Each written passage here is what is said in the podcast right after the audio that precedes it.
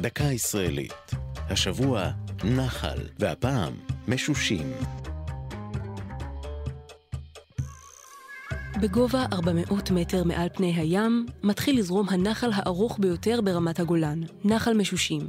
אורכו שלושים וחמישה קילומטר, לקראת סופו הוא מתמזג עם נחל זוויתן, ושניהם זורמים אל בקעת בית ציידה בחלקה הצפון-מזרחי של הכינרת. את שמו קיבל נחל משושים בזכות סלעי הבזלת בצורת החתך המשושה שבגדותיו.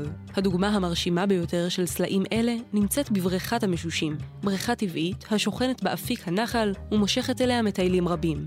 דופנותיה נראות כעין כברת שסוטטה בידי אדם, וזאת בזכות הצפיפות האחידה של עמודי הבזלת. העמודים נוצרו כאשר לבה שזרמה בגולן לפני אלפי שנים התקררה במהירות.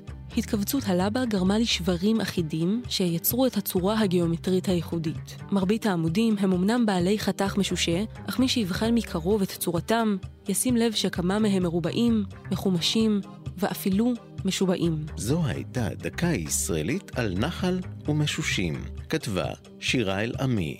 ייעוץ הדוקטור רחלי עינוב. ייעוץ לשוני הדוקטור אבשלום קור.